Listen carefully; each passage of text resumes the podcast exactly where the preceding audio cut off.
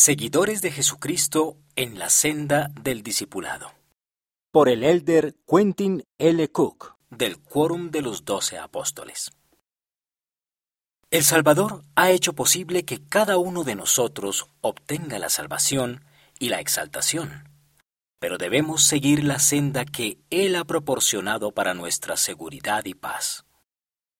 El domingo de Pascua de Resurrección celebramos la victoria de nuestro Señor y Salvador Jesucristo sobre la muerte. Atesoramos nuestro entendimiento del sacrificio expiatorio que el Salvador realizó voluntariamente a nuestro favor y sentimos un sincero agradecimiento por ello. Es el acontecimiento más importante de la historia de la humanidad. Debido a que Cristo cumplió su sagrada misión como Salvador y Redentor, resucitaremos de la muerte y nuestros espíritus se reunirán con nuestros cuerpos. Tomando como base nuestra dignidad personal, podremos, mediante su gracia, tener la gloriosa oportunidad de entrar nuevamente en la presencia de Dios. Nuestro mensaje al mundo. El profeta José Smith al hablar de los acontecimientos relacionados con la Pascua de Resurrección, dijo, Los principios fundamentales de nuestra religión son el testimonio de los apóstoles y de los profetas concernientes a Jesucristo, que murió, fue sepultado, se levantó al tercer día y ascendió a los cielos, y todas las otras cosas que pertenecen a nuestra religión son únicamente apéndices de eso. Aun cuando nos regocijamos en el significado eterno de Getsemaní y del Calvario, nuestra atención se ha centrado siempre en el Señor resucitado. Nuestro mensaje al mundo es que Él vive. El símbolo de Cristo para los santos de los últimos días se encontrará en la expresión significativa de nuestra fe y en la forma en que vivamos su Evangelio.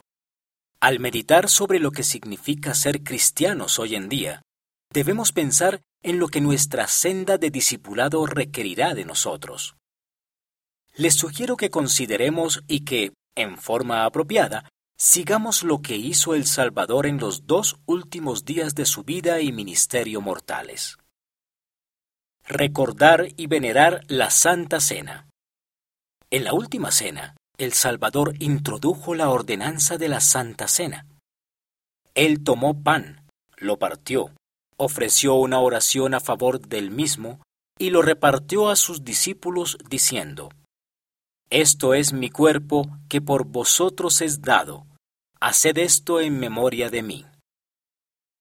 De esa manera instituyó la Santa Cena. Si vamos a ser sus discípulos y miembros dedicados de su iglesia, debemos recordar y venerar la Santa Cena.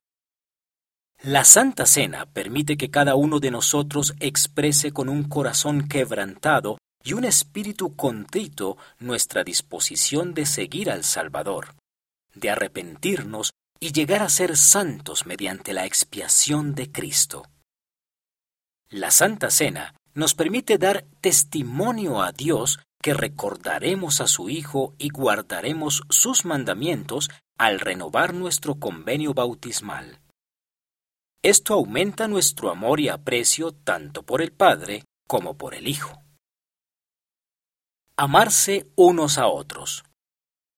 El Salvador también declaró, En esto conocerán todos que sois mis discípulos, si tenéis amor los unos por los otros.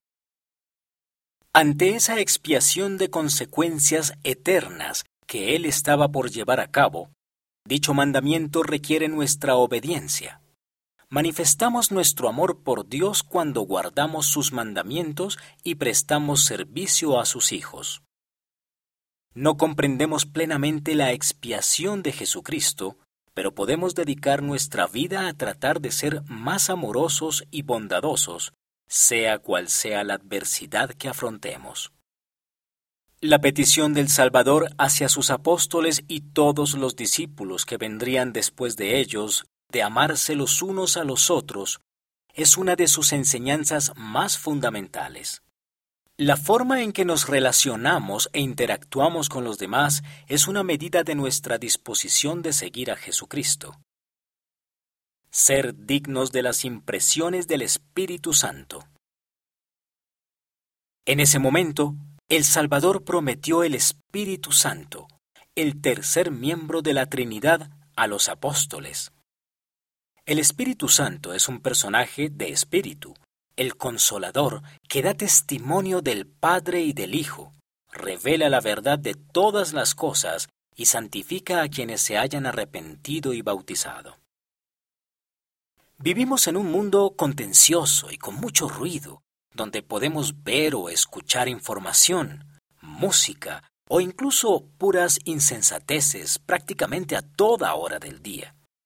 Si queremos tener la inspiración del Espíritu Santo, debemos encontrar tiempo para aminorar la marcha, meditar, orar y vivir de modo que seamos dignos de recibir sus susurros y actuar en base a ellos. Evitaremos cometer grandes errores si hacemos caso a sus advertencias. Como miembros de la Iglesia de Jesucristo de los Santos de los Últimos Días, es nuestro privilegio recibir luz y conocimiento de Él. Aún hasta el día perfecto. Seguir la senda del Salvador. Esta temporada de Pascua de Resurrección nos regocijamos por todo lo que el Salvador ha hecho por nosotros. Él ha hecho posible que cada uno de nosotros obtenga la salvación y la exaltación. Pero debemos seguir la senda que Él ha proporcionado para nuestra seguridad y paz. Una de las maneras de hacerlo es adherirnos a las enseñanzas de nuestro profeta viviente. Él es un excelente ejemplo de alguien que sigue al Salvador. Otra manera es buscar el refugio y la protección eterna del templo. Doy mi testimonio apostólico de que Jesucristo vive y es el Salvador y Redentor del mundo. Él ha proporcionado la senda a la verdadera felicidad. Del discurso de la Conferencia General de abril de 2010, nosotros seguimos a Jesucristo.